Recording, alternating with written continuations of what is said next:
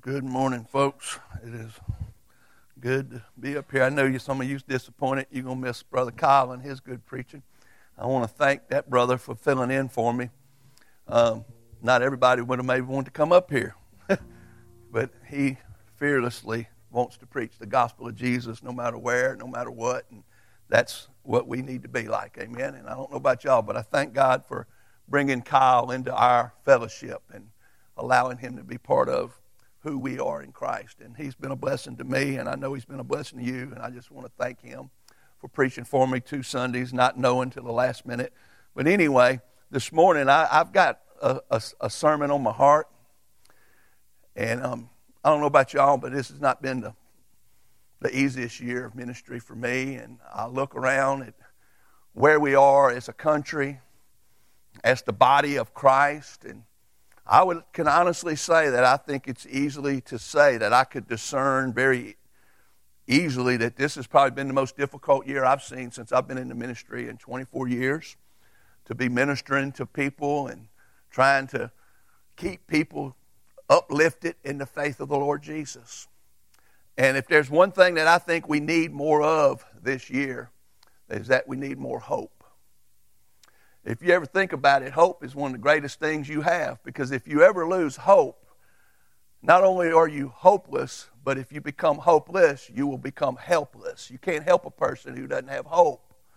And I don't know about y'all, I'm thankful that so far, no matter what I've went through, no matter where life has led me, since I met Jesus, I've had some hope in my heart. Amen. And this morning, I'm just going to be honest with you. I'm just sharing kind of a transparent message that God has spoken into my life that I hope will be a blessing to you. We were going to start off in Jeremiah 17, but I want you to turn with me in your Bible to Psalm 42 because I want you to see where this person is at. And then I want to preach to us about the blessing of hope. How many of you here has had hope attacked? Maybe lately. If you have not struggled with hope, somewhere at some time, I'm going to tell you that you probably will one day before you leave this earth. And we, we read a passage from a man of God who knows the Lord, who has walked with the Lord, but he is desperately seeking because the Lord doesn't seem to be where he used to be. You ever been like that?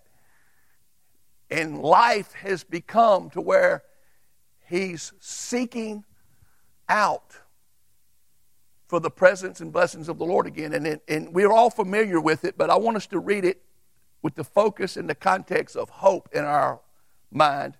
As you look, this man says in Psalm 42, he says, As the deer pants for the water brooks, so pants my soul for you, O Lord God. My soul thirsts for God, for the living God. When shall I come and appear before God? I don't know about y'all, but an absence of God brings an absence of hope.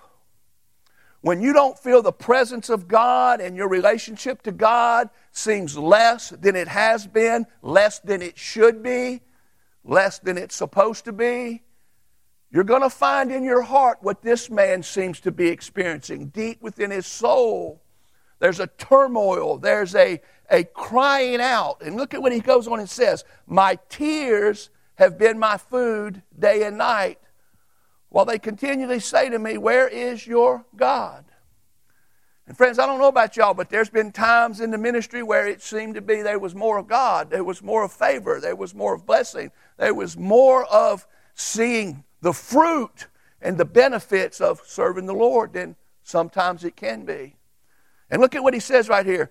He remembers the times when things were good.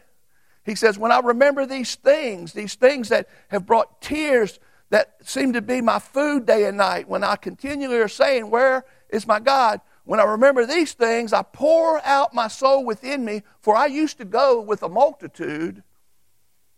I went with them to the house of God. he remembers when things were wonderful, when he was like with a multitude of people just like him, like minded other people that loved the Lord. And he said it was like a multitude of us. We went to the house of the Lord with the voice of joy and praise. And it was with a multitude that kept a pilgrim feast. You know, as Baptists, we like the feast. Amen. We like to eat. We, we were like pilgrims together in a feast. It was like Thanksgiving every Sunday, you could say. But he finds himself now, for some reason, he's not sure why, except that he seems to feel an absence of God, that he's saying, But why are you cast down, O my soul? Verse 5. That's what I want you to look at. Why are you cast down, O my soul? And why are you disquieted within me? Have you experienced that yet in life since a, you've been a Christian? That your soul, there's turmoil, there, there, there, there's no peace. It's a disquieted experience in deep within you. It's not where it has been. It's not where it used to be. It's not where you want it to be in your relationship with God, but you're not really sure why. And you look around at the circumstances you find yourself in, and the place and season where you now walk, and you're trying to figure out what has happened. And he's crying out in verse 5 he says, Why are you cast down, O my soul, and why are you disquiet within me? Hope in God, for I shall yet praise him for the help of my countenance. Oh my God, my soul is cast down within me.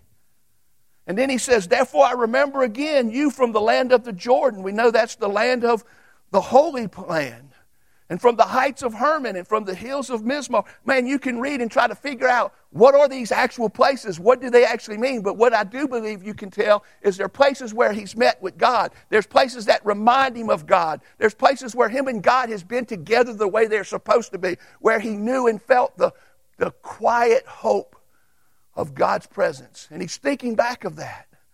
And then he goes on, he says, I will say to God, my rock, you have forgotten me. Why do I go mourning because of the oppression of the enemy?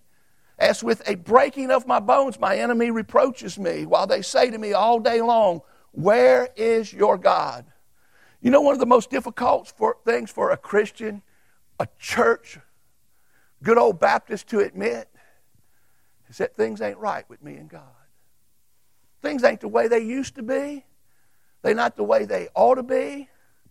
And you know, when I look around the church in America today, many of our churches are not experiencing God the way they're supposed to.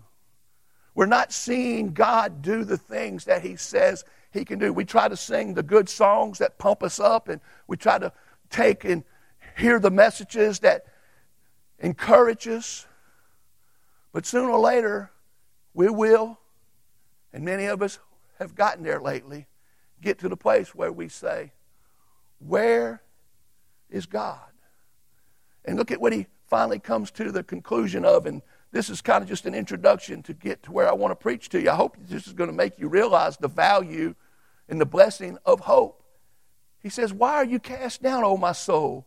Why are you disquieted within me? Hope in God, for I shall yet praise him, the help of my countenance and my God. How many of you would admit today that sometimes it's hard to hope in God.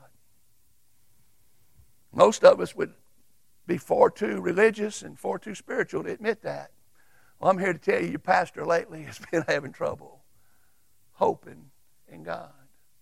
You know, when everything seems to be happening contrary to what you expect and think ought to be happening, and everything you seem to do doesn't accomplish what you have been shown and believed it would accomplish, it's easy for you to be deep in your soul question why am I disquieted? Why do I don't have peace? And friends, I don't know about you, but I don't know I was pushing this button. I hope y'all wasn't reading all this. but when I look in Jeremiah, and this is where I was going to start out this sermon, but I wanted us to all think how many of you would be honest enough to say that here lately, it's easy to wonder about? Can I hope in God? I don't know about y'all, but when I look at our nation and I look at the circumstances that we seem to be in in the season in life as our culture and our secular world around us in, it seems like it's hard to see where God is at in America anymore. Then I come to the church and We've got all these things, and I don't want to give something glory that doesn't deserve any more than it's already seems to get our attention. But we've got pandemic, we've got we got all these things that's got us distracted from the one thing that brings hope. Because I'm going to tell you something right now. You could fix your world exactly the way you want it to be and have everything that you think you want and need to have peace and still be without hope. Because all hope ultimately comes from God. And friends, I want you to think about this. It says, Blessed is the man who trusts in the Lord and whose hope is in the Lord. This man here who knew the Lord, who you can obviously see there was times when he walked with the Lord with a multitude, with joy, with thanksgiving in their hearts, and they sang and coming together in the presence of God at the house of God was like a pilgrim feast, but it's not like that in this man's life right now. Now he's struggling. And he's saying, Why in my soul am I disquieted? Why is there not any joy? And then he's talking to himself. Have you had to do that lately? Preach to yourself? Hope in the Lord. See, he's saying hope in the Lord. You see, the, the opposite of that, right above that in verse 5, it says, Cursed is the man who trusts in man. And I want you to think about this how easy it is to misplace our hope. Because I think sometimes we don't understand what biblical hope is. I want you to think about this with me. Look at this. Most people understand hope as wishful thinking looking forward to something they are really wanting to happen. Everybody has wishful thinking, guys. Lost people, people who have never met the Lord, people who know nothing about the Lord. It is naturally within us to wish for good things to happen in our life. So that's not what the Bible's talking about. That's not what it means when it speaks about hope. Hope is much more than wishful thinking. As a matter of fact, biblical hope is more than wishful thinking the biblical definition of hope is confident expectation. It's confident expectation that what you're hoping is going to be able to bring you what you need. And friends, I don't know about y'all, but I think a lot of times many of us is put our confidence in something that you are expecting something to happen that it cannot do. As a matter of fact, can the world offer us hope? The world does offer us security, but can the world provide for us true, real hope? You know what I see us looking for and grasping for? And there's nothing wrong with these things. We can buy insurance, and we do auto, health insurance, accidental insurance, life insurance. We buy every kind they make. And then we can put our money in these various accounts to ensure financial stability. We can seek higher education and training and be given opportunities for good careers that provide great jobs that are able to make us a good living. And from the benefits of that good living, we can make wise investments that promise us good returns in life. But none of these are bad. In fact, they make a lot of sense. But none of these can promise you and provide for you, my friend, hope because there's a lot of people in the world today who have all the money that can buy anything you need, any possession. You see, hope is not found in possessions, hope is found in a person. Can I get an amen? And we got places and people who have everything the world seems to offer. They have fame, they have prestige, they have popularity, they have everything that money can buy, and they're hopeless to the point they're helpless. And friends, listen, you don't have to be someone who's totally absent from God to allow these things to rob you of your hope. Because he's reminding himself, I got a hope in God, not what God used to do, but who God is. Not what I know God has done, but what I know God can do. And it doesn't matter what God's done for me in the past. What matters is what can he and will he do for me in the future and today. Friends, I want you to think about this. There are several Hebrew and Greek words that, depending upon the context, can be translated as hope. But when you read in the Bible, hope is not a noun, it's not something you possess. Hope is an action, it's a verb, it's something that you do. And we, we don't like doing in Baptist church because we believe in grace. God gives us everything. We don't work for nothing. but, friends, listen true faith is going to produce good works. And, friends, listen the verb form in the original language throughout the Bible, in the Greek and the Hebrew, literally means to wait or to look for with eager expectation, with confidence. In fact, the Bible says that faith is what? faith is the hope for things. Faith is the things hoped for, the evidence of things not seen. And friends, listen, today you can sit around and just wait and mope in your consequences and allow your circumstances to dictate your feelings and what you think, and you will remain hopeless until you get to doing something more than just sitting there. And, friends, that's what I see a lot of people doing today. The Bible tells us that God wants us to have hope, friend. And look where hope comes from. For whatever things were written before were written for our learning. One translation says, for our instruction, for our admonishment. Why? That we, through patience, that's endurance and comfort of the scriptures, might have hope. You know what I'm here to tell you, my friend? You're not going to like to hear this, some of us. But faith comes by hearing, and hearing comes by the Word of God, and hope is a byproduct of faith. And you're not going to have as much hope in a God you don't know much about.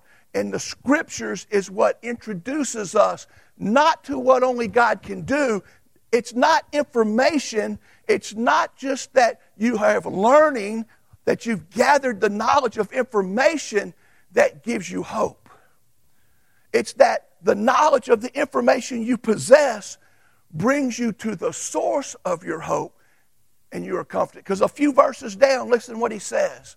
You see, hope is not in just what the information of the Bible promises you. Hope is in the person of the promise, the source of our hope. You see, now may the God of hope fill you with all joy and peace in believing how are you going to believe in a God you don't know anything about? The more you have Scripture and you have been instructed and you have been given learning from God to who God is, and you have knowledge of the truth of the Word of God, the more you're going to have hope. You know why a lot of Christians today in the church struggle with hope? Because they are very biblically illiterate to the blessed, holy Word of God. The only time most of them hear it is on Sunday, and all they hear is the preacher's opinion on it. And there's nothing wrong with that, if as long as it's thus saith the Lord. But I'm here to tell you, my friend, an acquired acquaintance where you are personally in the Word of God to the point the Word of God invades your life and it's part of who you are. The, the way you think, your biblical understanding about what life is about and who God is and what He can do for you is what gives you hope. You can be saved, yet struggle with hope your whole Christian life if you do not seek out the Lord. Because listen what it says in this verse. He tells you now, all, let's look at it one more time. Whatever things were written, where in the Bible, were written for our learning, for our instruction that we, through the endurance and comfort of the Scriptures, might have hope. Where's that hope come from? Not from the Scriptures, it comes from God Himself. Now, may the God of hope, the God of hope, fill you with all joy, peace, and believing. You see, you got to be believing to have this, that you may abound in hope. But how do you abound in hope? It's not by your power to believe in things that God said or things you can do. It's by His power doing the hope in us. I don't know about y'all, but I thank God that I look back and there's been times when I don't know how I made it through things. Have you ever had that happen? And I look and I thank God that I'm beginning to learn not to put my hope in you, not to put my hope in another person or in something, anything except for God. And friends, today we have a lot of people who are having their hope misplaced in things that cannot ever promise you what we have tried to expect them to do. Now, the good news is that the Bible says when we look into the scriptures, we can find the source of hope. You know, today, I found a new verse this week. Have you ever had that happen? I've been preaching 24 years, coming up on 25 years. I thought I'd read and seen everything that the Bible had to say about hope. But I found a new verse today about hope, and it's not some of the ones you would think, the famous ones. But do you know something? That everybody who's living this morning has hope. If you got breath in your body, there's hope. As a matter of fact, look what the Bible says. I love this verse. Anyone who is among the living has hope. You see, if you're alive today, you can be lost, you can be consumed with sin, condemned, one breath away from hell, but one breath is enough to keep from going to hell this morning if you want to come to Jesus Christ and be saved. Amen? And no matter how bad life is, if you're living, it could be worse. I don't know about y'all, but I like this. Even a live dog is better off than a dead lion. How many of you wants to be an old dog? I'd rather be the king of the jungle, amen, the majestic lion. But in honesty, I really identify a lot more with a dog. But as awesome as it would be to be an alive lion, king of the beast, I'd rather be a living dog than a dead lion any day. How about you? Amen. So today we can rejoice in the fact that we survived 2021. Praise God.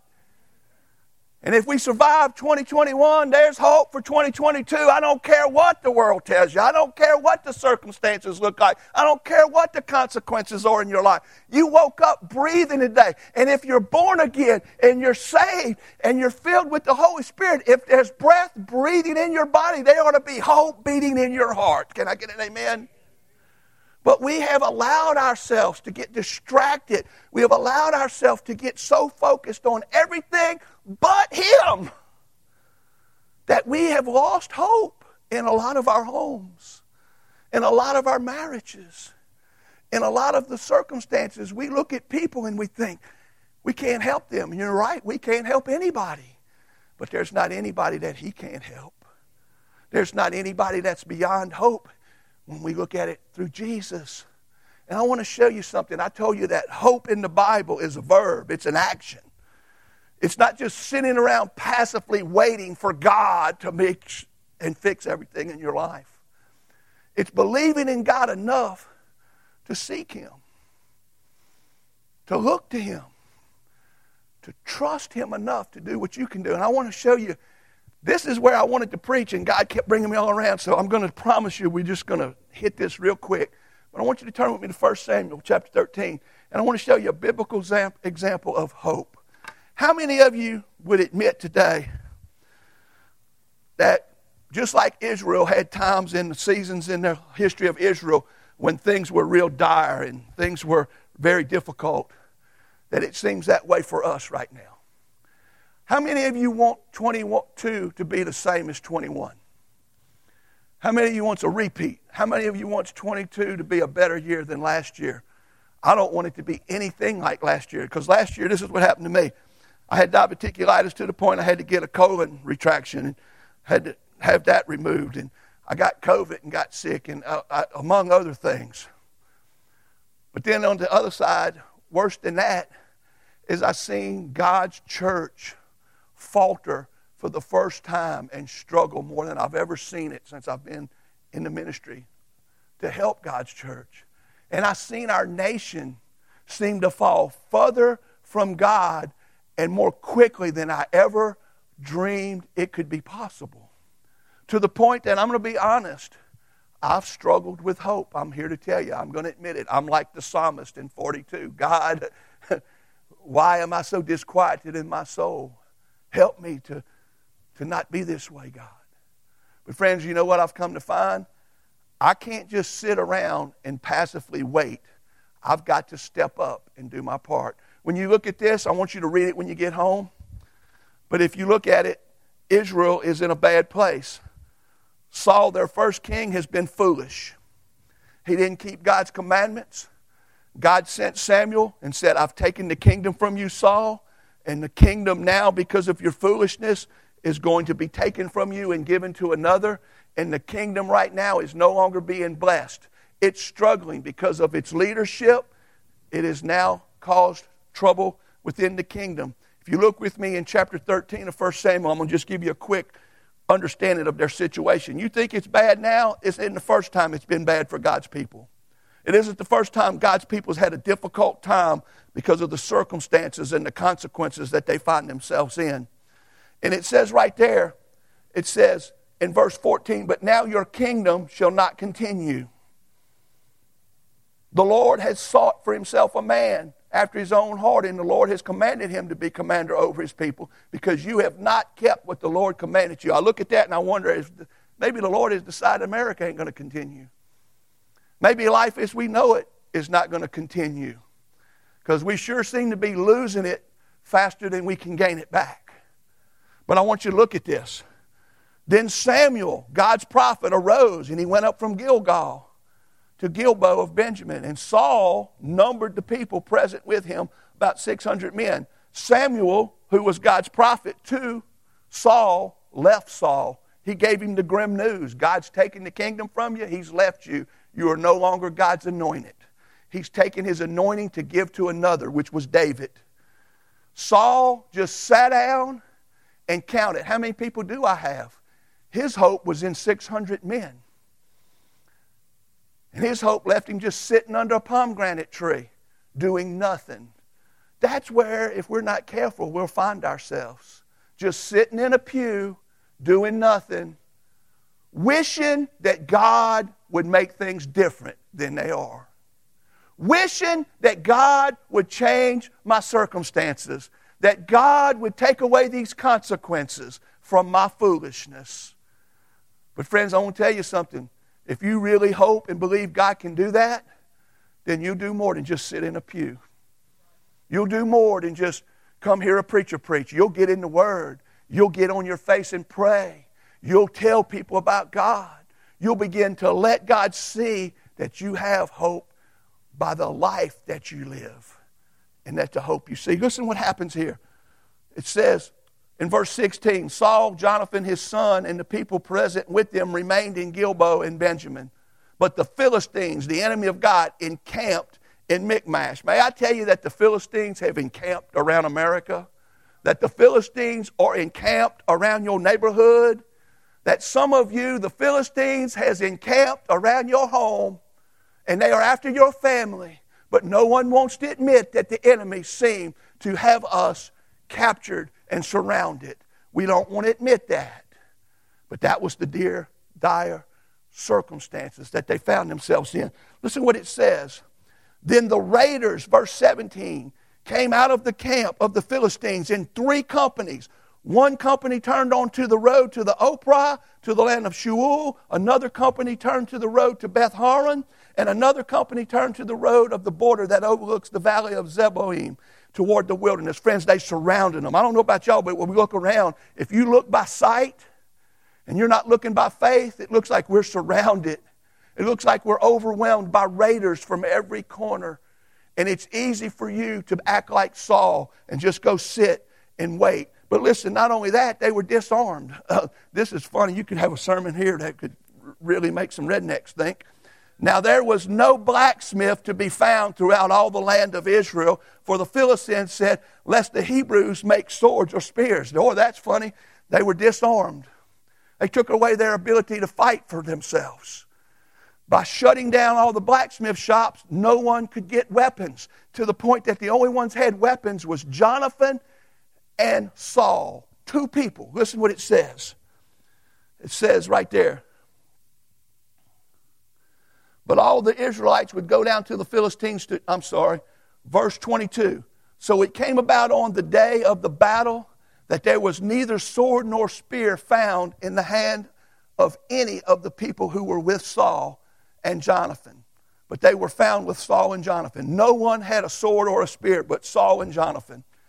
And the garrison of the Philistines, who were fully armed, who outnumbered them for what my studies show, five to one, went out to the pass of Michmash and sat there and just held them at bay.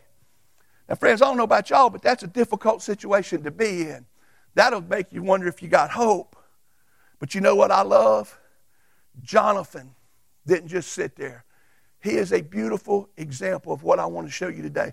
Hope is going to produce actions. Look at what happens. Now, it happened, verse 14, verse 1. We're fixing to get good, and I promise we're going to get to the end. Now it happened one day that Jonathan, the son of Saul, said to the young man who bore his armor, Come, let us go over to the Philistines' garrison that is on the other side. But he did not even tell his father. Saul, he's doing nothing. He's sitting in the outskirts of Gilboa under a pomegranate tree with the people who he's counted, his 600 men. Listen, he's got the advantage of having the priest's son, he's got political leaders with him. But the people did not know that Jonathan had gone. Between the passes by which Jonathan sought to go over to the Philistines' garrison, there was a sharp rock on one side and a sharp rock on the other side. And the name of one was Boaz, and the name of the other was Sheni and the front of one faced northward opposite Michmash. That's where the Philistines are. And the other southward opposite Gilboa. That's where Saul and the people of God are. There's a face off. Have you looked around lately? Do you not feel like we're in a face off? That either someone's got to do something. We can't just sit around waiting anymore. That something has to happen. I'm so tired of waiting. And somebody needs to stand for the Lord if you hope in the Lord today. Because it's easy to just say with your mouth, I hope in the Lord.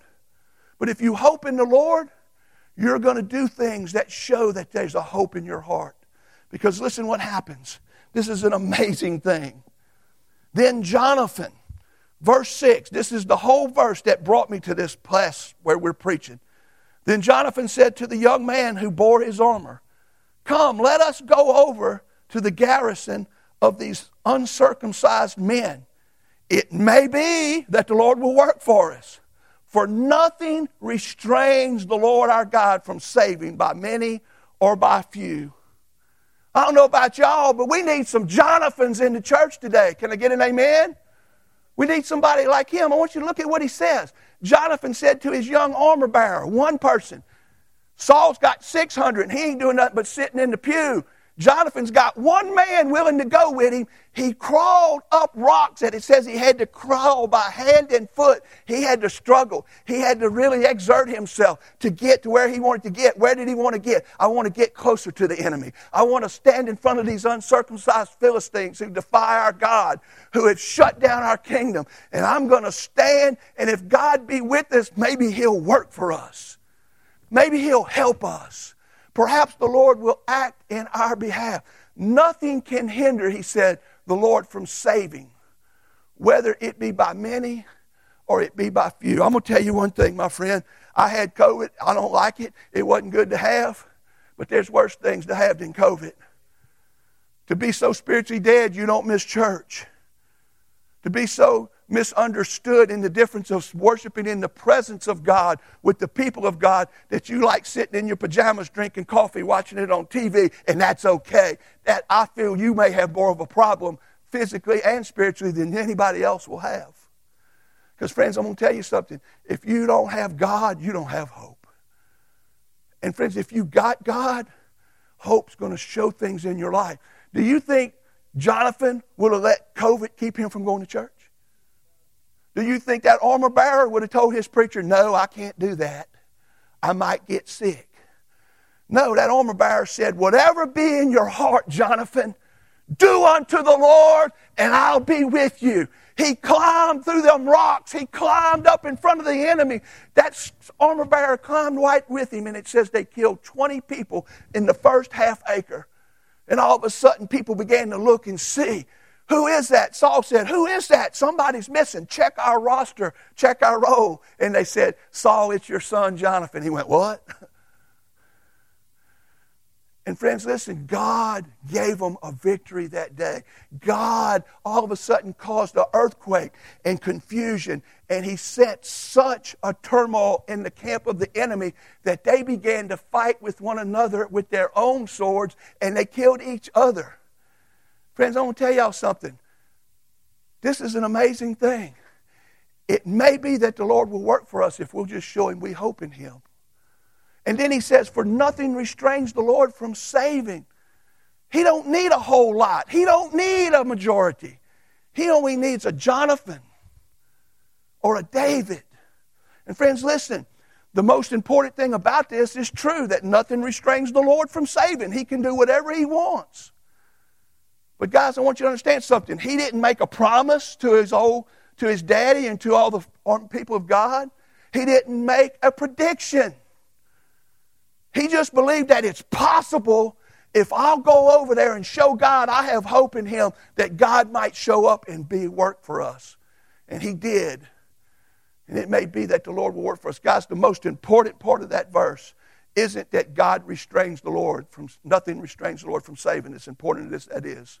The most important part of that verse is He said, Come, let us go.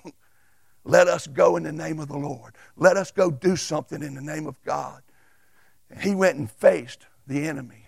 Friends, you got to face the enemy. You can't just run. You can't just hide. You can't just retreat. Sooner or later, in the name of Jesus, we have to take the banner of Christ forward with the gospel if we're going to win America and we're going to have victory again. Friends, it's quiet. I know it seems like an overwhelming thing, but I'm going to leave you with this thought. How many of you would be honest to say that lately that could be a reality in your soul? Why am I cast down, O my soul? Why are you so disquieted within me? Hope in God, for I shall yet praise him, the help of my countenance and my God. I don't know about y'all, but as long as there's strength in my body, I'm going to do like Saul. I mean, I'm going to do like Jonathan. I'm going to stand for the Lord. You know, this morning, you know what hope would do? If there's hope in you, maybe you got something in your life you wish wasn't there. Maybe you've been wishing it would just go away. Maybe you've been wishing God would make things different. Maybe instead of just sitting out there wishing like you did all last year, maybe you ought to get up out of here, come to an altar, and lay down at the feet of God and say, Lord, today I come to bring this problem to you. I come to show you that I have more than a passive just sit in the pew and wait for you. I've come to meet with you. I've come to hear, have your help. Today, there may be some things in your life that you need to repent of, that you may need to do your part of. But, friends, there's some enemies too that we all face.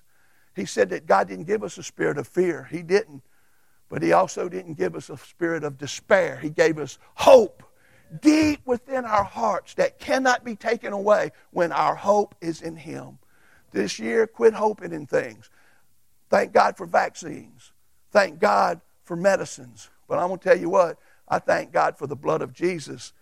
I was asked numerous times this week, was you vaccinated? Yeah, I got vaccinated. I'm vaccinated in the blood. Amen. I'm going to tell you what, I'm not here to debate if you're right or wrong. That's your personal right. But I'm here to tell you what, there ain't but one God who, in the end, matters. Miss Sheila knows about him today. She sees what he can do. Somebody might look at Miss Sheila and say, Oh, that's sad. It does break our heart. But at the same time, because of hope, it blesses us. Because she's where we all ought to really want to be today with Jesus. My hope ain't here, and your hope shouldn't be either. My hope is one day, whether by COVID, whether it be by whatever means God sees fit, that I'm going to leave this world and I'm going to stand before God and I'm going to leave all this mess behind me forever to stand in the presence of the Lord. Amen. I want to encourage you this year.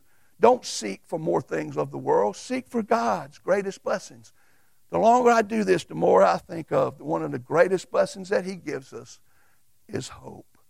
I pray this year finds you filled with the hope that is in the Lord Jesus. We're going to have a time of invitation. If you're lost today, it doesn't matter how lost you are, it don't matter what you've done or haven't done. The Lord loves you. He will save you. You could come today and you could be saved. There's hope for you. And friends, those of us who are saved, no matter where you are, if you'll just get honest, Lord, I am disquieted in my soul. Lord, I do feel cast down. I'm tired of struggling in defeat. Lord, I want victory again. I'm coming to you. I'm going to stand. I'm going to kneel. If it took kneeling at an altar in front of everybody to humble myself to have God's blessing, I'd be on my face. Amen. I don't like standing here telling you, I'm the pastor. You know what I get told? Don't get down, preacher. If you get down, we'll get down. If whether or not you down or up depends on me, we all in trouble. Amen? Because it's Jesus, my friend, that keeps us up. He's the lifter of our head, and He'll keep us going when no one else can. Would you stand with me this morning? I'm going to say a prayer, and I'm going to ask you to respond as the Lord has led. Father, we want to thank you today that regardless of what we see going on around us by sight, that by faith, Lord, we can see you and that you offer us hope. And Lord, I thank you today that in the midst of trouble is where we find your greatest, greatest gift, that your faithfulness is what we can count on in valleys and struggles and seasons of despair is where we find just how great and faithful you are. Lord, I pray today for that person who seems to have lost his hope, that he might find it today in you. Lord, help us to be a church filled with optimism again, with a positive spirit that sees the good, that believes that you have best for us yet to come, that you are not finished, that you're not even started good, if we'll only trust you more. Lord, today, forgive us for doubting, forgive us of our lack of faith, and bless us, Lord, in Jesus' name.